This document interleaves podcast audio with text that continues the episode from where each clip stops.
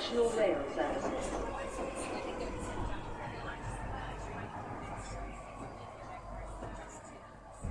Bine ai revenit în stația Londra. Eu sunt Manuel Cheța de la manuel cheța punct com și tu asculti podcastul Un român în Londra. Suntem acum la episodul două sute șaptezeci și opt, denumit A venit SuperBlog. În acest episod vreau să vorbesc puțin despre SuperBlog, care este un concurs care a început de curând, și, bineînțeles, despre noul sezon COVID.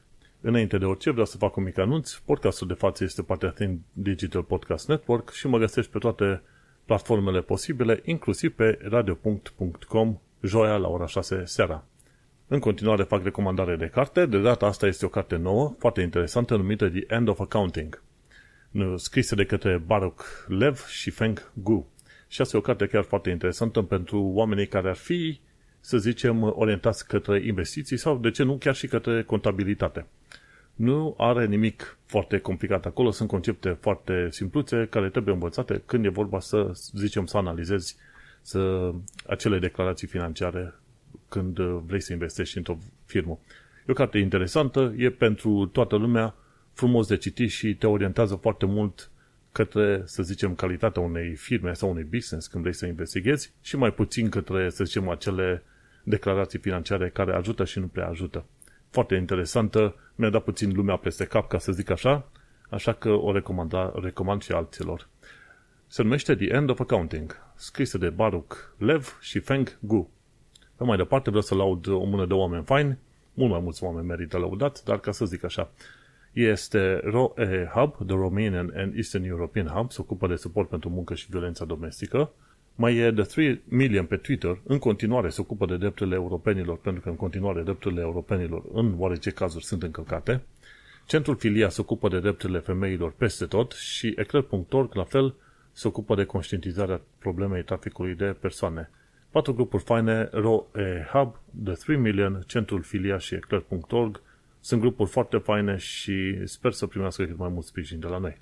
Și acum să intrăm în subiectul zilei. Cum adică începe concursul SuperBlog? Păi, nu e vorba că începe acum, ci este deja la douăzeci și opta ediție, dacă stau să mă gândesc foarte bine.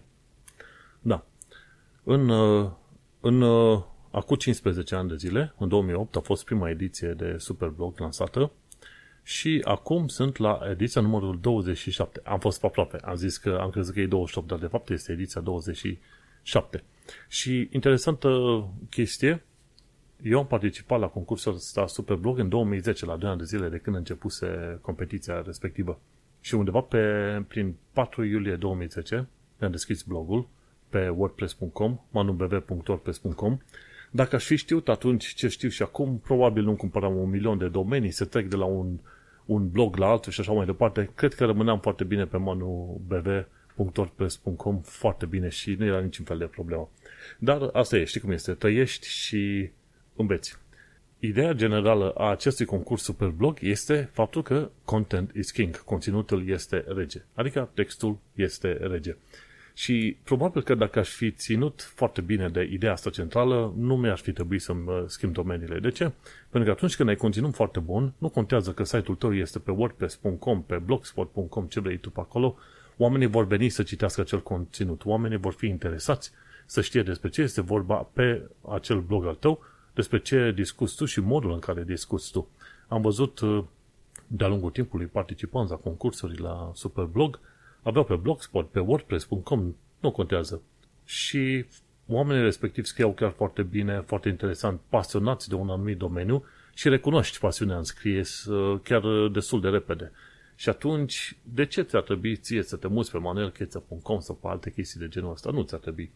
Dar, nu, cum să zic, mișcarea a fost făcută și așa rămâne, nu mai mult pe un milion de alte domenii și subdomenii, pentru că efectiv, e o chestie care nu are rost. Ce contează, ce primează este conținutul. Și sper că asta o să înveți și tu de la SuperBlog dacă vrei să participi. Înscrierile s-au deschis undeva pe unu septembrie două mii douăzeci și trei, dar prima probă a fost lansată acum pe unu octombrie, cu trei zile, da? Și se pot înscrie oamenii chiar până la finalul concursului și atunci vezi cum poți să participi la cât mai multe, să zicem, probe din astea. Și premiile sunt chiar faine. Unele, uneori primești un premiu de cincizeci la o sută de lei, alteori primești premii chiar substanțiale în funcție de partenerii care participă în concurs. Și efectiv, în concursul respectiv, ce vei învăța este să, să-ți descoperi stilul, să înveți tot felul de chestiuni, gen cum să colaborezi cu niște parteneri, cu un concurs, cu intervievator, cum ar veni, știi, cu, cu evaluatori, cu firme. Te disciplinezi să scrii constant, te obișnuiești să scrii după briefuri și cerințe diferite și, bineînțeles, să mai cunoști oameni. În două mii zece, ca să fac și un mic disclaimer, am câștigat concursul SuperBlog. Nu pot să zic că am fost, să zicem, cel mai creativ dintre toți oamenii, dar cumva mi-am dat, mi-am dat silința. Este și o chestiune care ține de subiectivitatea, să zicem, reviewerilor, celor care te verifică pe tine pe acolo, dar trebuie să se vadă că, într-adevăr, ai, ai muncit și, ca să zic că ai muncit, nu arunci două fraze acolo și gata, am făcut concursul, știi? Ori participi la, la proba respectivă, ori nu participi. Și este important să, să îți faci ce ai tu de făcut pe acolo, să te uiți și cu ochiul la celelalte, să zicem, probe, să vezi și tu cam cum adoptă măsurile, dar cel mai bine ar fi să nu te uiți la alții care au scris deja înaintea ta la proba respectivă, ca nu cumva să te, să-ți polueze gândirea și modul de abordare. Dar uite-te la probele care câștigă de-a lungul timpului. Uite-te și în sezonul celălalt și atunci îți vei da seama. Și în principiu câștigă oamenii care depun muncă. Muncă însemnând și faptul că ai un articol puțin mai lung decât minimul necesar.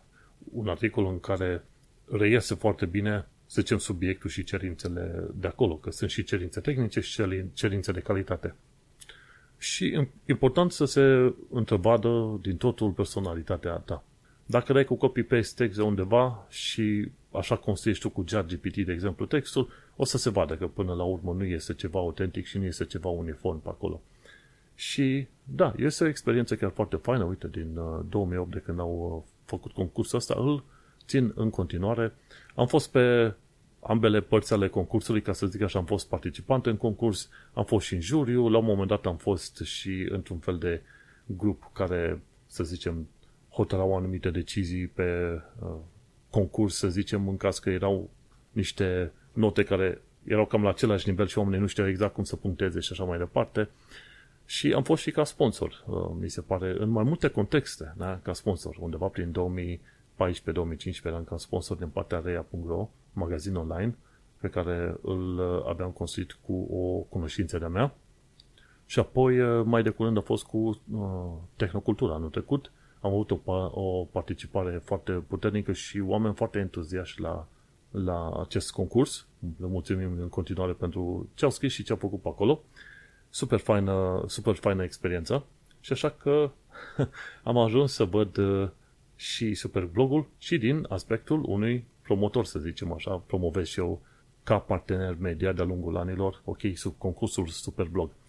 Tot ce trebuie să faci este să te duci pe super liniuță blog punct e u și de acolo încolo o să vezi pe mai departe tot felul de detalii, cum să te înscrii în competiție și așa mai departe. Există câteva cerințe minime, mi se pare, pentru a te putea înscrie în acest concurs, ca să zicem așa.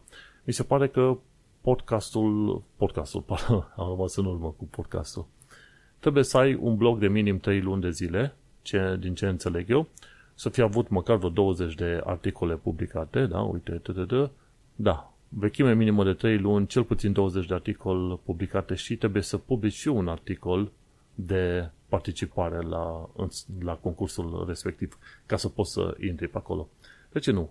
Este foarte mult orientat pe blogării care abia încep sau uh, sunt pe la jumătatea drumului pe acolo, pentru că alți blogări probabil vor fi mai uh, inflexibili în a scrie despre tot felul de subiecte și uh, lucruri care probabil nu au legătură directă cu temele lor de, de, să zicem, de zi cu zi. Dar, nu uita, super liniuță blog punct e u este, un, este o competiție super interesantă, începută din două mii opt și care sunt de-a lungul timpului sute de blogări în concurs. Felicitări și succes participanților! Și acum ajungem la ideea de COVID. Data trecută, respectiv săptămâna trecută, trebuia să avem un nou episod de podcast Un român în Londra, ca și cum am, am fi avut un contact scris undeva obligatoriu, conform căruia trebuie neapărat un articol săptămânal. Dar uite că săptămâna trecută eram prea obosit și prea bolnav de COVID ca să pot să fac înregistrări noi. Și așa că am amânat pe săptămâna asta. Pe săptămâna asta este mai ok. Chiar astăzi m-am testat. Mai am un pic de liniuță pe acolo și probabil că până mâine s-ar putea să fiu calmat cu testele astea, tot ce se, se vedea foarte, foarte greu astăzi liniuța respectivă și până mâine s-ar putea să fiu chiar ok, așa că mă bucur să fac înregistrare de podcast în momentul de față. A început sezonul, a început sezonul COVID, este o variantă nouă, chiar citesc pe B B C acum, este o variantă nouă de COVID și mi se pare că la un moment dat chiar și pomeneau numele variantei astea noi, chiar înspre final, da, îi se zice B A doi punct optzeci și șase. Sunt optsprezece țări care au confirmat au, versiunea asta de B A doi punct optzeci și șase, cincizeci și patru de cazuri detectate în U K, douăzeci și opt de infecții la un care home. Acum nu știu dacă și eu am avut aceeași versiune de COVID, B A doi punct optzeci și șase, dar am avut COVID pentru că am avut teste acasă și m-am probat și m-au, m-au identificat ca atare. Și așa că, deocamdată, vaccinurile anti-COVID vor fi oferite doar persoanelor peste șaizeci de ani de zile încolo. Și restul oamenilor vor mai trebui să mai aștepte. Se pare că COVID a devenit endemic, gen cum este uh, gripa. În fiecare an revine și revine, va veni și va reveni. Nu știu dacă cumva COVID nu cumva înlocuiește gripa la rata de mortalitate, că își dai seama. Dacă cineva moare de COVID, nu mai poate să moare de gripă și de obicei foarte mulți oameni în vârstă mureau de gripă în fiecare an. Și așa că dacă COVID preia locul gripei, până la urmă, mai devreme sau mai târziu, gripa probabil că va, va lua un backstage, se va duce până pe mai în spate și o să rămâne cu COVID pe cap mult și bine. Endemic se pare că va apărea în fiecare an. In, injecțiile pe care le-am luat noi, vaccinurile alea, eu am luat trei, da?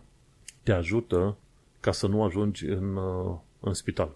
Te ferește de formele cele mai grave ale bolii. Nu te ferește de boală în sine. Ai niște anticorpi, cumva te ajută, te protejează și important este că atunci când o să contractezi COVID, este posibil să ai nevoie de câteva zile odihnă și cam zece zile, până la două săptămâni ar trebui să dispară COVID-ul din, sau cel puțin să nu mai fii bolnav de COVID. Și asta este foarte important de știut. De ce? Pentru că tot felul de firme cer ca oamenii să meargă la birouri în perioada asta. Și în principiu, conform guidance-ului de la guvernul U K, chiar dacă ai COVID, e ok să te duci la muncă. Nu știu pe ce lume, ce, pe ce planetă posibilă și imposibilă este ok să te duci bolnav la muncă, dar se pare că pe undeva guvernul U K a zis că este ok. În principiu, la noi la muncă s-a decis că e de bun simț dacă ai confirmat COVID, stai acasă, lucrezi acasă câteva zile, pentru că nu o să moară nimeni, pentru că o să-ți poți face foarte bine munca de acasă. Și au fost câteva zile chiar dificile în care am lucrat de acasă și eram foarte obosit. Și așa că orice firmă care spune că e ok să vii la muncă cu COVID, e o, e o, e o firmă foarte nesimțită, pentru că pui în pericol foarte mulți oameni când chiar nu este nevoie. Dacă ai fi răcit sau dacă ai avea gripă, normal că nu te duci la muncă să îi îmbolnăvești pe oameni. Și așa că am lucrat de acasă în ultimele două săptămâni. Și treaba care este? Cine întreabă cei de la B B C cum se infectează oamenii? Păi, gândește-te că te infectezi mergând la muncă, știi? Și atunci treaba este că mai ales când te duci în locuri cu foarte mulți oameni acolo, să zicem, te îmbolnăvești chiar foarte rău, știi? Și, curios lucru, ăștia încă nu... Măi, zi, mă, cum e? În fine. Important în toată afacerea asta este că sezonul de COVID a venit, lumea este puțin mai relaxată în momentul de față și chiar doctorii, profesorul Richter zice în articolul de la B B C că trebuie să considerăm COVID mai mult ca gripa. Și în fiecare an, oricum, noi ne vaccinăm împotriva gripei și oricum va trebui să ne vaccinăm în continuare împotriva gripei. Cred că pe săptămâna viitoare ne, ne programăm ca să ne vaccinăm împotriva gripei, pentru că știi cum e, COVID și gripa nu sunt la fel și atunci, chiar dacă ai făcut COVID, sunt șanse mari să faci și, uh, cum îi zice, să faci și gripă. Și atunci mie chiar nu mi-ar conveni treaba aia. Ultima oară când am făcut gripă în două mii cincisprezece, am crezut că mor și mi-am jurat că nu, nu mai las niciun an să treacă fără să am vaccinul antigripal făcut. Curios lucru, când am stat în România, ultima oară când făcusem vaccin antigripal fusese probabil prin liceu și poate nici atunci. Dar când am venit în Londra, schimbăm mediul, clima, efectiv grupul de oameni printre care m-am plimbat, îți dai seama, am, am venit așa într-un, și într-o perioadă în care gripa chiar începea, octombrie, noiembrie. Fai, m-a luat de m-a rupt. Și așa că de atunci încolo am început să mă vaccinez în fiecare an de zile, pentru că corpul meu a fost învățat pe România, nu pe U K. Cine știe, poate la un moment dat o să am curajul să fac un test, să zic, uite, anul să nu, nu, nu fac vaccin antigripal, vedem dacă reușesc să trec din, pe iarnă cum trebuie. Dar deocamdată n-am curajul să fac experimentul ăsta, vom mai vedea în curând. Și hai să ne uităm la alte lucruri mai mult sau mai puțin interesante. Uite că am strâns un milion de linkuri până în momentul de față, pentru că în două săptămâni chiar strângi ceva. Și ce am urmărit în ultima perioadă a fost și Cornwall și Devon. Au fost vreodată tăiate direct. S-a făcut vreun canal, ceva între ele și e tipul ăsta. E un canal de YouTube făcut de Paul and Re- Rebecca Whitewick. Ei locuiesc probabil în zona Cornwall Devon și vorbesc foarte mult de chestiuni istorice, gen de drumuri, de canale, de diguri, de ce vrei tu pe acolo, din zonele respective. Sunt foarte pasionați oamenii ăștia de, de zona aia și la un moment dat a fost un drum foarte drept, undeva de la nord la sus și au zis, băi, hai să investigăm dacă nu cumva au vrut ăștia să taie cumva pe din două Devon și Cornwall, să unească cumva, mi se pare, de la Bristol, tocmai vertical în jos, ca să ajungă la canalul Mânecii. Și până la urmă a ajuns la concluzia că nu a fost o, o dorință de a face în mod specific treaba asta, deși au existat mai multe drumuri și mai multe canale, dar proiectul în sine n-a existat, dar e interesant să vezi cum se duce tipul ăsta, are o ipoteză, investigează chestii, urmărește hărți, se duce direct la fața locului și descoperă vechi canale, vechi lifturi din astea de vapoare, din loc în loc, care sunt ascunse în tufișuri și se duce pe tot fel de cărări din astea, care teoretic ar trebui să fie ușor accesibile pentru călători obișnuiți, public footpath, și vede că din loc în loc este foarte greu să mergi pe acolo, pentru că chiar fermierii au ocupat zona respectivă cu un gard, cu ceva, știi? Și foarte interesant să vezi cum se duce el pe la countryside, să descopere tot felul de chestiuni, tocmai în tufiș și raie, undeva în vârf de deal sau în voi din alea în care zice că nu-i nimica și când dai niște burine la o parte o să descoperi la un moment dat că sunt tot felul de canale construite și tuneluri din alea de care n-ai auzit ever în veci. Foarte tare. Și e Paul and Rebecca Whitewick, un canal foarte fain pe care l-am urmărit. Tot la partea asta cu limba engleză și cultura britanică, am urmărit un filmuleț de curând despre cum se gătea în U K prin anii șaptezeci. Și destul de aproape, acum dacă ți-ai să te uiți la tipul de mâncare, destul de aproape de British Breakfast ce avem noi pe acolo. Dar și pe atunci, prin anii șaptezeci, îi făceau, să zicem, mișto de propria lor mâncare. Britanicii sunt foarte învățați să facă mișto de tot felul de chestiuni făcute în U K. Și eu, eu, eu un atribut numit self-deprecation. Și zice, a, mâncarea noastră e ne, ne place mai mult mâncarea francezilor sau ceva, ceva de genul ăsta. Dar ce arăta acolo la canalul ăsta Temp's T V, într-adevăr, se pare că modul în care găteau ea prin anii șaptezeci era destul de sănătos în principiu. Nu erau atât de dezvoltate chestiile astea de fast food și nici oamenii nu mai erau așa de rotunzi, nu? Cum îi vedem acum. Dar e interesant să vezi așa cum era U K-ul pe atunci. Și bineînțeles era U K-ul al vremurilor respective, da? Cu housewives, housewife sus, housewife jos. Și atunci îți dai seama. Unii oameni s-ar putea să fie supărați de, de filmulețul ăsta, dar este o o chestiune istorică la care ar merita să te uiți. Mergem pe mai departe, să zicem cum s-a lipit U K de S U A cu ajutorul cablurilor submarine. Și sunt cei, e un canal de YouTube foarte interesant numit Jay Foreman. Și Jay Foreman, ei discută foarte des despre tot felul de chestiuni legate de hărți. Și tipii ăștia doi, că sunt de fapt doi tipi, vorbesc foarte mult de hărți legate de U K, de Irlanda de Nord, de Londra, de Marea Britanie. Și atunci, dacă te interesează să știi ceva de părți, de locuri, un mod specific pe U K, de ce nu? Jay Foreman, bagă-te pe acolo și face, o să vezi tot felul de filme educaționale despre, uh, despre U K sau cumva legat de U K. Bun. Un alt tip a făcut un filmuleț uh, chiar fain de Pedagographics, The British Museum, știi?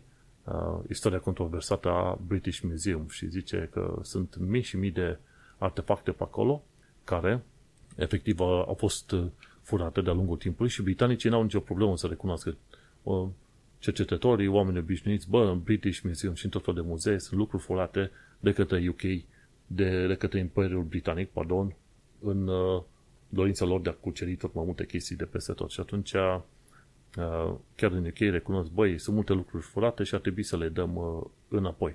Și de-aia tipul ăsta povestește într-un film de vreo douăzeci de minute cum a apărut British Museum, ce fel de piese istorice sunt pe acolo și, de exemplu, care este treaba cu predarea acelor piese înapoi către oamenii obișnuiți din țările de unde au provenit acele piese. Și pe mai departe, tot la limba engleză și cultura britanică, cum a fost cu nebunia B M X în U K în anii optzeci. România n-a văzut nebunie B M X în anii optzeci, dar a văzut nebunie B M X, mi se pare, prin anii nouăzeci. Cu zece ani mai încolo. Și expresie foarte obișnuită, right then, I'm off. Știi, când ai vorbit cu cineva, la un moment dat îți lovești cu palmele mâinilor genunchii și zici, right then, I'm off. Și toată lumea înțelege, ok, omul ăsta pleacă, îl lăsăm în pace, drum bun și la revedere. Și interesantă expresia, right then, I'm off.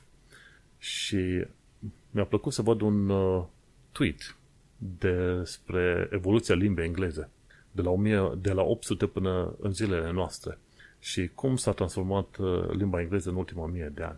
Și dacă citești Modern English, The Lord is my shepherd, I lack nothing. Știi, faci un fel de traducere din asta de uh, un psalm din uh, Biblie. Și asta în o mie, deci traducerea din nouăsprezece optzeci și nouă zice așa, The Lord is my shepherd, I lack nothing. Și după aia, King James Bible, o mie șase sute unsprezece, zice, The Lord is my shepherd, I shall not want. Hmm, cumva înțelegi cât de cât. După aia, Middle English, în o mie o sută - o mie cinci sute, Our Lord governeth me, and nothing shall defile us to me.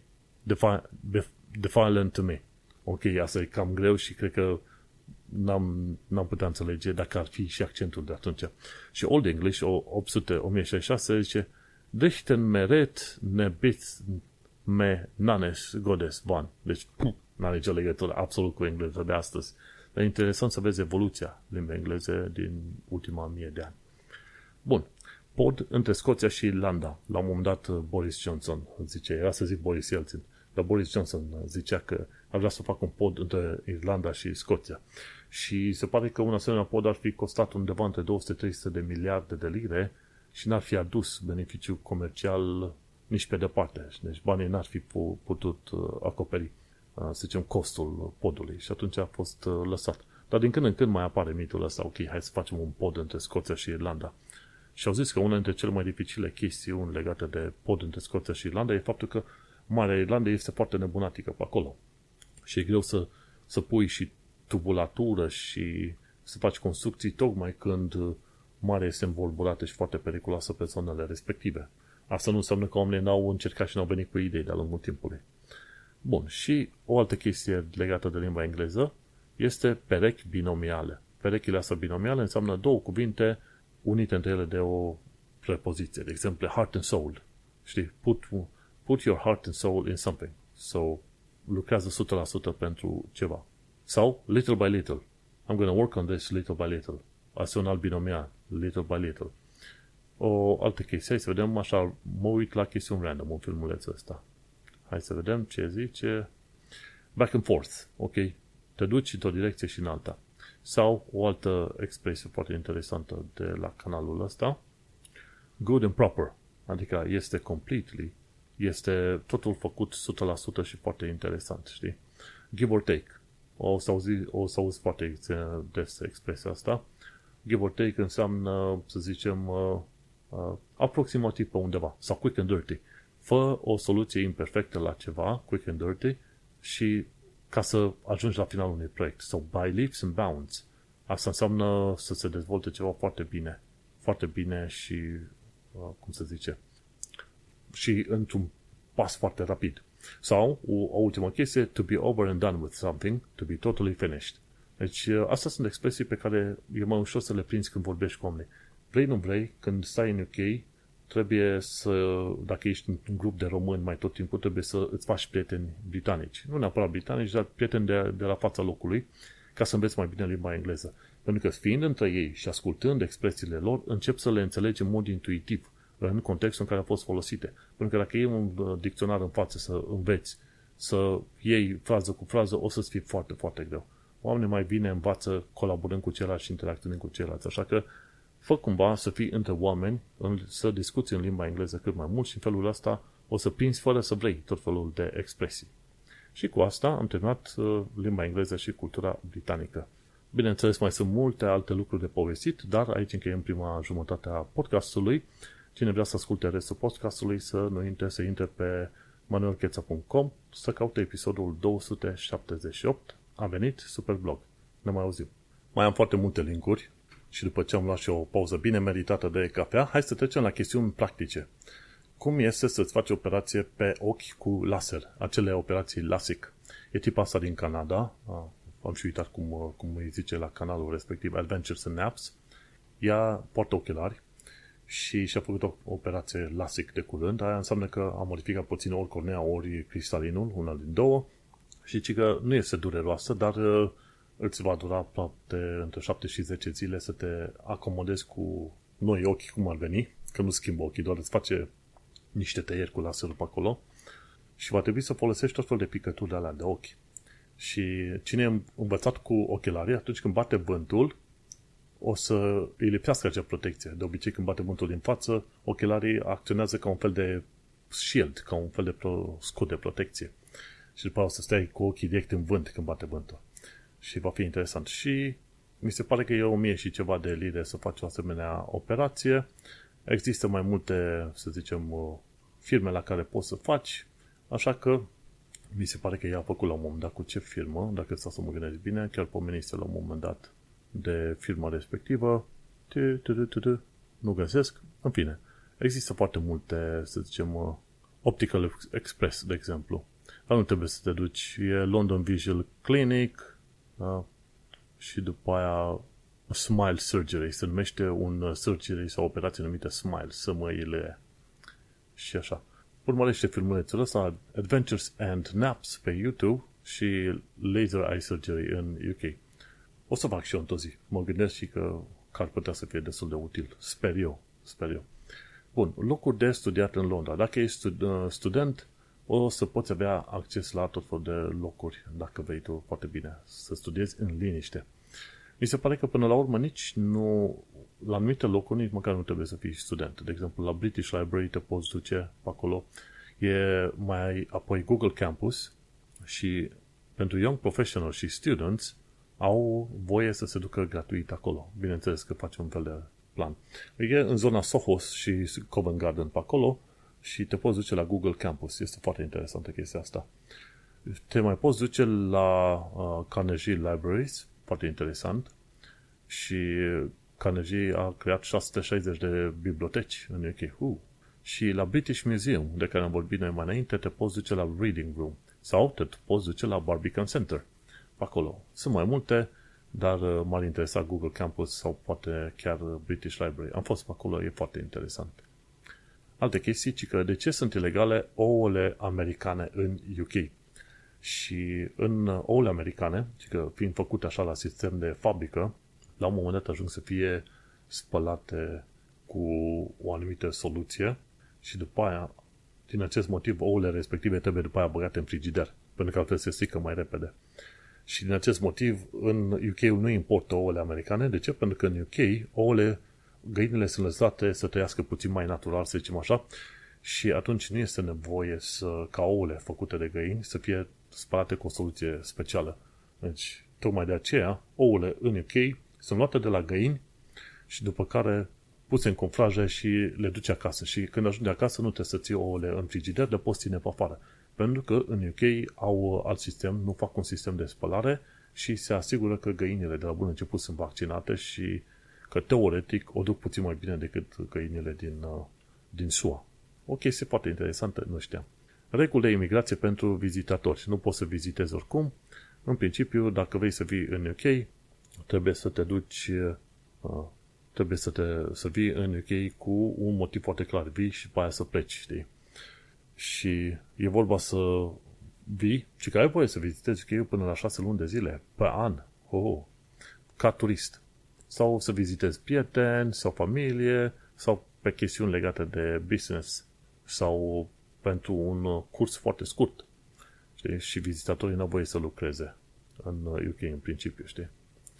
Și important e că vizitatorii sunt obligați să părăsească U K-ul la finalul vizitei, nu vor locui în U K pe perioade mai mari sau prin vizite succesive. vine în mod real să stea ca vizitator, nu face niciun fel de activitate interzisă, gen să se înscrie la facultate ori să muncească, și trebuie să aibă fonduri suficiente ca să își acopere cheltuielile când stă pe aici. Și uh, basically trebuie să aibă tot felul de fonduri, să arate că sunt fonduri care sunt ținute într-o instituție financiară conform unei, unei, unei liste aprobate de U K. Și acum, în principiu, să zicem, e vorba de cont bancar, de cel mai multe ori, cam la asta mă gândesc. Și, cum îi zice, standard visitor până la șase luni de zile. Și există și civil partnership visitor, deci până la șase luni are voie. Dacă s-ai te căsători cu cineva, îi dai voie să vină vizite, doar șase luni pe an. Ups! Și uh, cine are chef să citească mai mult pe free movement dot org dot U K Immigration Rules for Visitors. O altă chestie interesantă de știut, grijă la ce aplicații instalezi pentru produsele ieftine de pe Amazon sau eBay. Asta la secțiunea de informație practică. Ce s-a întâmplat în articolul respectiv? Mi se pare că cei de la Wichco U K, nu? Ei sunt, da. Au vorbit de cineva care și-a cumpărat o cameră foarte ieftină, gen de oplire, pe eBay. Camera aia cerea ca omul nostru să instaleze o aplicație pe telefon. Întâmplarea face că aplicația respectivă avea malware, avea virus pe ea, și atunci omul respectiv s-a văzut că contul lui de bancă a fost spart și a pierdut vreo șase mii de lire cu ocazia asta. Așa că trebuie să ai grijă de la ce firme cumperi dispozitive și ce te, ce-ți cer firmele respective să instaleze. Cele mai multe ori, ca să te ferești de asemenea probleme, e bine să iei de la firme mari. Nu să iei de la firme necunoscute cu nume de nepronunțat. Și în felul ăsta te, te mai ferești. Și dacă e ceva prea ieftin, atunci trebuie să te întrebi de ce acel produs este chiar atât de ieftin. Pentru că nimic nu este ieftin pe planeta asta. Bun, și alte chestii, multe detalii despre taxiurile londoneze. E Tom de Taxi Driver. A explicat la un moment dat, de exemplu, de ce este taxiul negru. În principiu, negru pentru că așa s-au hotărât să facă ei culoarea acum foarte multe ani, foarte mulți ani de zile, adică mi se pare două sute trei sute de ani, pentru că înainte erau trăsurile alea cu cai, tot negre. Și părea ceva mai sobru și mai interesant. Și mai apoi, ce mai zice? Uh, side light. De ce e lumina aia laterală în taxiu? E o lumină la stânga de șofer și lumina aia îți arată dacă este ocupat sau nu. Mi se pare că dacă e albastru, e liber. Sper că am înțeles bine. De ce? Pentru că n-am folosit taxiul, dar o să merg la un moment dat. O altă chestie, Uh, taximetriștii nu sunt obligați să aibă centură de siguranță. În, uh, în pabrizul mașinii, green thing, a, așa, tădădă, așa, green thing, a, este un uh, permis de șoferie ca taximetrist, după aia e identi- licența de identificare ca șofer, de exemplu, cum ajunge să fie omul plătit. E prin tot felul de firme din asta de plată cu cardul, se face plata numai cu cardul, nu se face plată bani direct. Așa? Și pe mai departe, nu, nu are nimeni voie să meargă în fața șoferului. Mașinile de astea de taxiu de, de Londra sunt special făcute să poată întoarce, să facă un, o manevră în U dintr-o singură mișcare. De ce? Pentru că la un moment dat roțile se, se întorc chiar foarte, foarte puternic. Și o să observ că taxiurile, dubițele de Mercedes, mi se pare, de taxiuri, care sunt măricele așa, o să vezi la un moment dat că și roțile din spate se întorc atunci când e vorba să facă manevră în asta în U. Altă chestie interesantă, fiecare taxiuri din asta de Londra are acces pentru persoane cu dizabilități, super faine. Uh, ce mai are? În principiu, nu, ei nu refuză joburi, chiar dacă sunt destul de aproape. Uh, se pot câștiga bani ca taximetrist din reclame pe mașină, să zicem așa. Și o altă chestie, e permis să chemi un taxiu, să dai, să ridici mâna, să fluier, să ce vrei tu pe acolo, nu e nicio treabă. Și pe U K, de exemplu, nu, de exemplu Uber nu se poate numi taxiu, de aia se numește private hire și nu-i zice taxiu. Este ilegal pentru Uber să se numească taxiu pentru că n-au trecut prin licențele de taximetrie. Și de fiecare dată când mergi cu taxiul, Costul va începe de la trei lire optzeci și costurile sunt în principiu stabilite de către T F L, Transport for London, nu de către taximetriști. Câteodată și taximetriștii pot să mai pune costuri extra, dar nu foarte mult. Și cam atât. Într-o zi o să merg și eu doar de curiozitate cu taxiurile, să văd cum e. Și cam asta cu secțiunea de informații practice. Cred că ar trebui să numesc podcastul ăsta știri săptămânale de U K.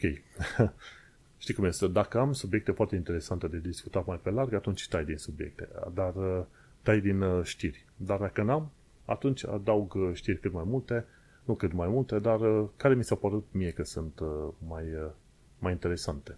Uite, în Londra începe deja să se trezească lumea la viața de Halloween, de Crăciun, de petrecere, deja încep oamenii, că e octombrie, noiembrie, decembrie, dar nu mai e mult. Leadenhall Market, de exemplu, are tentacule de Halloween. Sunt tentacule de alea umflate, baloane. Foarte interesant așa. Vezi că în Londra am foarte multe locuri, cel puțin pe zona centrală, se pregătesc de tot felul de petreceri, inclusiv Halloween. Și o chestie interesantă ce am aflat de curând e că tunelurile create în războiul rece, mi se pare în zona Soho, pe acolo, pot fi vizitate în curând. Și este vorba de London's War, Cold War uh, Tunnels, tunele în care încap și trei autobuze unul lângă altul. Și tunelele respective au fost, uh, au aparținut Inter-Services Research Bureau, care era o parte din uh, Services Operation Executive, da? Deci uh, firme sau grupări secrete din cadrul guvernului U K. Și atunci uh, aceste tuneluri au exact, sunt în zona Kingsway Telephone Exchange, pe perioada respectivă. Și British Telecom, au ținut de British Telecom o perioadă bună, a încercat să le vândă în două mii opt și nouă sau nu au putut fi cumpărate și mai apoi au fost cumpărate în ultima perioadă.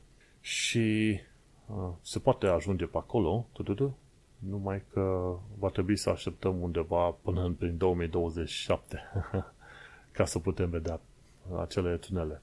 E London Tunnels, the london tunnels dot com. Și sunt în mai multe locuri. E în zona Barbican, Tate Modern, British Museum. Ok, e hai. Dăm London Tunnels. Unde sunt ele? Hai să vedem unde e. Site-ul ăsta pe care te duci cu London Tunnels o să îți arăte chiar foarte fain. Sunt în zona, hai că vedem imediat, că dăm pe scroll, Fullwood Place, Furnival Street. Și sunt câteva tunele acolo foarte interesante. Și Fullwood Place este undeva chiar în zona Holborn. Ok. E bun de știut, în zona Holborn și Fullwood Place. Foarte interesant uh, animația asta de pe site-ul the london tunnels dot com. Hmm, două mii douăzeci și șapte, nu mai e mult până acolo. Și o ultimă chestie, Canary Wharf arată ca New York uneori. Dar fiindcă Canary Wharf este destul de modern, construit cu zgârie nori și cu tot felul cu pavele și totul destul de modern, din când în când sunt tot felul de firme din asta de, de advertising, de marketing, ba chiar uh, agenții de filmat, care aduc tot felul de chestiuni de ce țin de America. Și fac niște scene și filmează niște, niște scene care teoretic ar trebui să fie de America, dar de fapt le, le filmează în aici, în Canary Wharf. Și în tweet-ul ăsta, vezi un moment dat un camion, un school bus american de la galben, vezi un taxiu galben ăsta american de prin anii șaizeci șaptezeci, pe anumite locuri, și vezi un fel de intrare în metrou, tot așa, care se semene cu metrou new-yorkez. Și da, uneori zone din Canary Wharf sunt modificate ca să pare că, de exemplu, hop-top uh, sunt, uh, sunt din uh, S U A. Dar dacă te uiți la tot fel de lucruri, o să-ți dai seama că nu. Cine, cine locuiește pe zonă își dă seama că oh, asta, stai, că asta nu e New York, e Canary Wharf. Dar e interesant să vezi chestiile astea. Și cam atât cu viața în Londra și în sănătate. Și acum să discutăm de ultima secțiune, respectiv uh, să zicem, știri sau actualitatea britanică. Conferințe Tories plină de conspirații și retorici de extremă dreapta. E tipul ăsta, Jonathan Pye, a explicat o tonă de chestiuni, spunând că, de fapt, noua conferință de la Tories, de patru zile, a fost un fel de, uh, cum îi zice, Great Britain News Annual Party. Great Britain este o televiziune din asta de extremă dreapta, de, de far-right, de dreapta, puțin cam conspiraționistă și puțin cam scandalajoică și uh, se pare că sunt invitați pe acolo oamenii de la G B News. Și e curios cum Tories până la urmă au preferat să se coboare atât de jos încât să, să se transforme în goarna uh, G B News. Și e trist, pentru că sunt tot felul de conspirații. La un moment dat Era Suela Braverman, care la Home Office, care zicea că vine iarăși un val mare de imigrație și ne, ne neacă pe toți. Ori trebuie făcută diferență foarte mare. Una e imigrație, alta e oamenii care cer ajut, azil politic, alții care sunt refugiați, alții care cer sprijin umanitar. Sunt pe categorii diferite. Și de cele mai multe ori sunt cei care vin pe, pe partea respectivă, pe canalul mânecii. O parte dintre ei sunt cu interes comercial, gen, ok, ar vrea să se angajeze, dar o altă bună parte dintre ei cer azil, fie azil politic, ori sunt refugiați și, și îl primesc până la urmă. Pentru că instituțiile stau, judecă niște chestiuni și zic, băi, ok, aici ajutăm. O, eu, o femeie din nu știu ce țară care a suferit atâta, pun, pe ea o punem în lista de, de refugiați. E un bărbat din Albania, a, poate nu, o să-l trimitem, o să-l deportăm. Știi, și atunci, dar e o diferență mare între a spune că e inundație și că este invazie și a spune imigranți, uite, invazie de imigrați. Păi, prietene, zece la sută din populația U K-ului sunt imigranți care au venit de-a lungul timpului în variantă perfect legală, da? Cum sunt cei cu setul status europeni, nu? A fost o invazie, s-au făcut chestiunile, au fost atacați oamenii pe drumuri, pe ce? Nu. Dar modul în care cei de la conservatorii duc discuțiile astea este de dreptul jignitor. Și așa că o să mă bucur când la anul îi vor pierde. Mergem pe mai departe. Răzmerița Ulez, Ulez, opt sute de camere video căzut la datorie. Ulez e Ultra Low Emission Zone, a fost extinsă pe douăzeci și nouă august până la uh, marginea Londrei și foarte mulți oameni, foarte mulți oameni, o mână de oameni n-au fost de acord cu asta, pentru că oamenii care sunt muncitori, clasa mai de jos, care au mașini și nu-și permit să-și cumpere mașini noi, ei sunt cel mai mult afectați și o parte dintre oameni s-au pus să distrugă camere. Vreo două sute opt sute de camere au fost distruse sau avariate în ultima perioadă. La un moment dat, mi se pare, un om de cincizeci și doi de ani de zile a fost uh, arestat. Ce s-a mai descoperit de curând, o altă știre, cei de la B B C au făcut investigații după ani și ani, din nou, și au descoperit că există tot felul de birouri din astea care fac cursuri de, uh, cum îi zice, de siguranță, da? de, de agent de pază. Și întâmplarea interesantă în toată faza asta este că firmele respective ar trebui să facă cursuri de vreo șase zile, să facă assessment cum trebuie, ce vrei tu pe acolo, dar nu. Fac mai puțin, nu fac verificările cum trebuie și dau, dau oamenilor acele diplome de, de paznici, de ce vrei tu pe acolo. Și atunci este foarte problematic.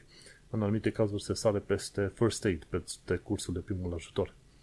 Și problematice sunt zone gen ca Top College în Ilford, care nu își face treaba conform B B C-ului, a investigației de la B B C. După aia, ce mai este? E Steps Institution în Forest Gate, o altă firmă din asta, dar zic că sunt mai multe din astea și uh, sunt tot felul de... Trebuie să ai grijă. În principiu, dacă te duci undeva și trebuie să faci cursuri și cursul se cere să fie făcut pentru X zile, dar îl face mai puțin, e posibil să fie o problemă pe acolo. Bun, inflația a scăzut zero virgulă unu la sută în septembrie. Și cât era? șase virgulă opt a scăzut la șase virgulă șapte, ceva de genul ăsta. Cine știe pe unde e? Da, șase virgulă șapte în august. Mm-hmm. Ok. Nu extraordinar de mult, dar oamenii se bucură pe, peste tot pe unde pot. Totuși șase virgulă șapte este inflație destul de mare. Ce am aflat este că în România inflația este de vreo doisprezece la treisprezece la sută. Deci, problematic, știi? Hai să vedem. Romania, inflation, două mii douăzeci și trei, unsprezece virgulă patru la sută. Ups, complicat. Și pe U K uh, au fost învățați cu inflație de zero la sută, extraordinar de mult, știi? Și atunci uh, au fost ajutați cu inflație zero, s-au învățat și acum șase la sută e chiar foarte mult, zece la sută, opt la sută e foarte mult. Știi ce mult? Ei, apa. Apa se scumpește. Cei de la tot felul de firme din asta, Thames Water și alții, au făcut o cerere către oficiul de monitorizare a apei și vor să mărească undeva cu cât? Cu vreo douăzeci și cinci la treizeci la sută costul apei. Curioasă chestie. De ce zic ei că au nevoie să mărească prețul apei? Pentru că trebuie să facă nu știu ce de reparații. Ideea interesantă în toată afacerea asta este că orice firmă din asta ar trebui să aibă, să-și pună bani din timp pentru reparații și așa mai departe. Ori tot fel de firme s-au bucurat în perioada asta de, ce știu, premii foarte mari, profit extraordinar de mare în perioada în care oamenii au suferit foarte mult S-au dat dividende, stânga, dreapta, băi, prietene, prima oară rezolvă-ți tu propriile tale, inclusiv cu mentenanța și după aia. Și acum vor aprobare să mărească costul apei, bine, nu este nou de mare, dar totuși, să mărească costul apei ca să, teoretic, să aibă bani de reparație. Păi, prietene, voi trebuia deja din timp să aveți toate chestiile astea puse la punct și să calculați, băi, când trebuie să facem reparații, care ne, care ne sunt clienții, pentru că nu e ca și cum pot refuza eu la un moment dat să nu am, să nu plătesc atenți water. E cam imposibil să faci treaba asta, nu crezi? Și e un management foarte prost și foarte anti, anticonsumator, ca să zicem așa. Ce am mai aflat de curând este că pe U K e, amenzile penale sunt mici, știi? Și până la cinci mii de lire poți să primești amendă penală pe tot felul de chestiuni în U K. Și mi se pare că în mod normal, dacă ar fi, să zicem, ar fi urmărit inflația, cea mai mare amendă penală ar fi putut fi de, ze- de vreo zece mii de lire. Amendă penală, dar când faci niște chestiuni urâte. Se primește și închisoare, dosar penal, dar și amendă penală. Și ci că zice tipul ăsta, este ieftin să faci crime. Da, dar să nu uităm că până la urmă ai amendă penală, dar să rămâne pe dosar. Cum e zice dosarul ăla juridic. Și atunci sunt firme care nu te pot angaja. Și nu, nu vor să te angajeze dacă ai, de exemplu, probleme penale. Da? Mi se pare că la îngrijire de bătrâni, la spital și alte chestii, nu te acceptă dacă ai dosar penal. Deci, faptul că eu amendă din aia penală, fie ea mică, mare, contează sau nu prea contează așa de tare, știi?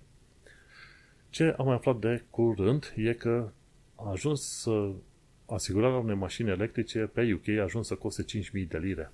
Tot mai mulți asiguratori se cam fere să asigure. Deci dacă ții mașină electrică, ține cont de faptul că asiguratorii s-ar putea să-ți ceară și cinci mii de lire. Cei care vor să asigure, că sunt alții care nu vor să asigure, pentru că, ci că în caz de accident e foarte scump să repare, să uh, modifice mașina.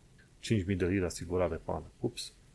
Bun. Ce am mai aflat de curând este că cost of living crisis. Oamenii mănâncă mai prost. Și dat fiindcă nu mai permit să-și cumpere produse fresh întotdeauna, au început să mănânce mai mult chestii deja pregătite. Trist, dar va mai dura o perioadă treaba asta până când se va mai stabiliza U K-ul. Mast Quay doi va fi demolat din cauza neregulilor.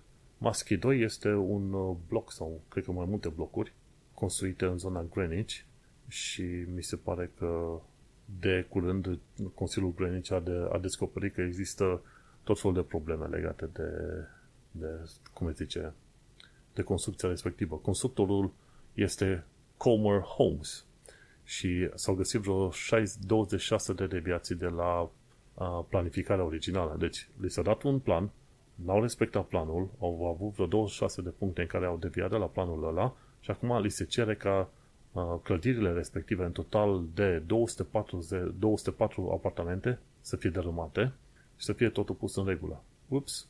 No, uite, aici totuși măcar se iau niște măsuri. Mai rău pentru oamenii care s-au tocmai s-au mutat în zona respectivă, știi? Probleme mari cu înjunghierile în Londra. Nu trebuie să mai pomenesc, se întâmplă foarte mult. În principiu, cine știe, sunt situații în care și până la o sută de tineri sub optsprezece ani ajung să fie înjunghiați în Londra pe an, dacă nu chiar mai mult. Și o altă chestie, șefii magazinelor cer protecție mai mare pentru angajații lor. În ultima perioadă, ci că s-au mărit.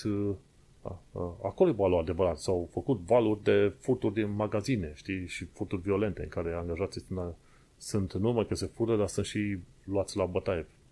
Așa că vor, șefii magazinelor vor ca să se pună o lege mai nouă în care să se spună, băi, dacă ataci și angajații să primești pedeapsă mai mare. Dar în tot felul de chestii asta am văzut, băi, tot felul de oameni încerc să se facă pedeapsă mai mare pentru X Y Z. Și știi de ce? Pentru că poliția nu se implică în foarte multe situații. Și atunci oamenii cred că dacă poliția nu se implică, măcar alți oameni știind că legea este mai dură cu ei, alți oameni, de exemplu, răufăcătorii, știind că dacă e legea mai dură cu ei, acești răufăcători nu vor mai face chestiile. Ori e o chestie total falsă. E, într-un orice sistem normal tu ai nevoie și de legi, dar și cineva care să aplice legile. Degeaba ai cele mai curioase și complicate legi când nu sunt suficient de mulți polițiști sau suficient de mulți polițiști dornici să investigheze și să-și facă treaba. Și uite, ajungi la cazul ăsta în care, băi, cerem legi mai, mai dure. Nu. La fel și în România. Legea din România par a fi dintre cele mai faine și mai moderne din uh, Europa. Trebuie să le aplice cineva. Ce am mai aflat de curând e că angajații de la închisori se duc la Border Force. Le, le convine mai mult salariul și viața de acolo decât la închisori. Mă gândesc. șase sute de lire în plus pentru familiile cu copii, pentru că firmele cer ca oamenii să revină la birou. Și asta e o discuție pe care avem la muncă foarte des, că oamenii sunt acum obligați să vină, mi se pare, zece zile, jumătate de lună, trebuie să vină la birou. Și sunt unii oameni cărora li s-a promis că pot să lucreze de acasă și s-au schimbat acum ideile în management și zice, nu, trebuie să veniți măcar jumătate de lună la birou. Și sunt unii oameni care stau în Kent, în afara Londrei. Trebuie să cheltuie unii în Watford, alții în Luton, alții în alte părți.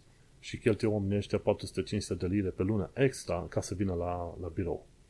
Cam dureroasă treaba asta. Interesantă chestie. O chestie faină. Idris Elba în Cyberpunk două mii șaptezeci și șapte în Phantom Liberty Expansion Pack. Și am jucat Cyberpunk două mii șaptezeci și șapte, un joc foarte fain. Și acum are un, un expansion, un D L C, numit Phantom Liberty și Idris Elba este unul dintre participanții în, dintre personajele din joc. Super tare. Cine nu știe de Idris Elba, el a jucat în tot felul de filme și în Marvel, el a jucat și în Luther, detectiv pe Londra, super tare. Și este și D J. Om super, super tare. Ultimele două știri și promit să ne oprim pe astăzi. Martha Rule. Deci că Medical Second Opinion este pe drum. Se pare că în U K sunt câteva trusturi medicale în care nu poți să ceri o, o a doua opinie medicală. Deci ce a zis primul doctor, aia rămâne. Și au fost situații în care ce a zis primul doctor nu este cel mai corect lucru. Și ar fi ajutat în cazul unor oameni, sau în cazul lui Marta, o fată de treisprezece ani, ar fi ajutat ca părinții să se poată duce să ceară o a doua părere medicală. Și nu li s-a permis și fata a murit la un moment dat.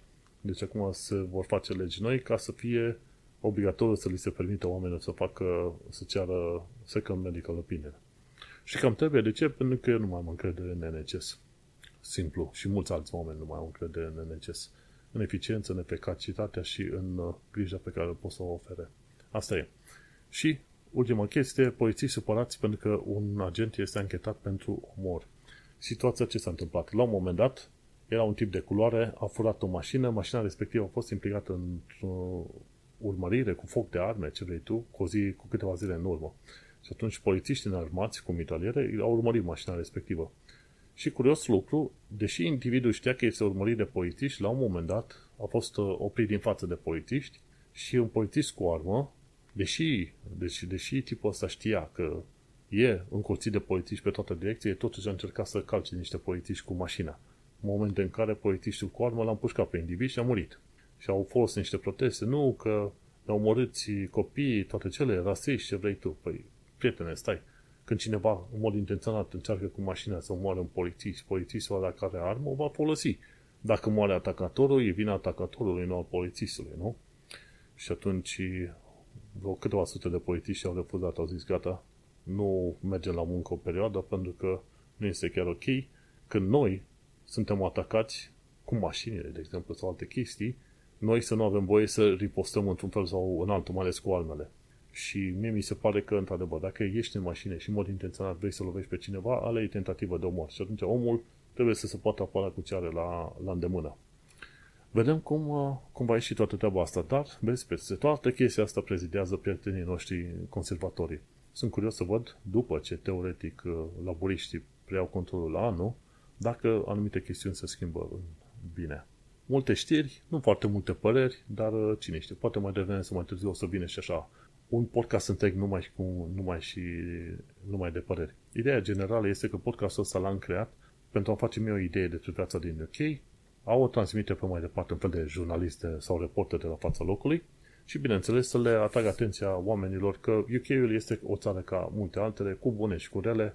Tu trebuie să trăiești și să decizi dacă este un mediu potrivit pentru tine, bineînțeles, să vezi cum ești și ca responsabilitate, dacă tot te duci într-o țară, nu neapărat ok, învață limba și cultura, tradițiile locului și vezi dacă ți se potrivesc. Dacă nu ți se potrivesc, asta e, te duci pe mai departe, te duci înapoi în România, vezi și tu pe mai departe cum e cu, cu viața în momentul respectiv.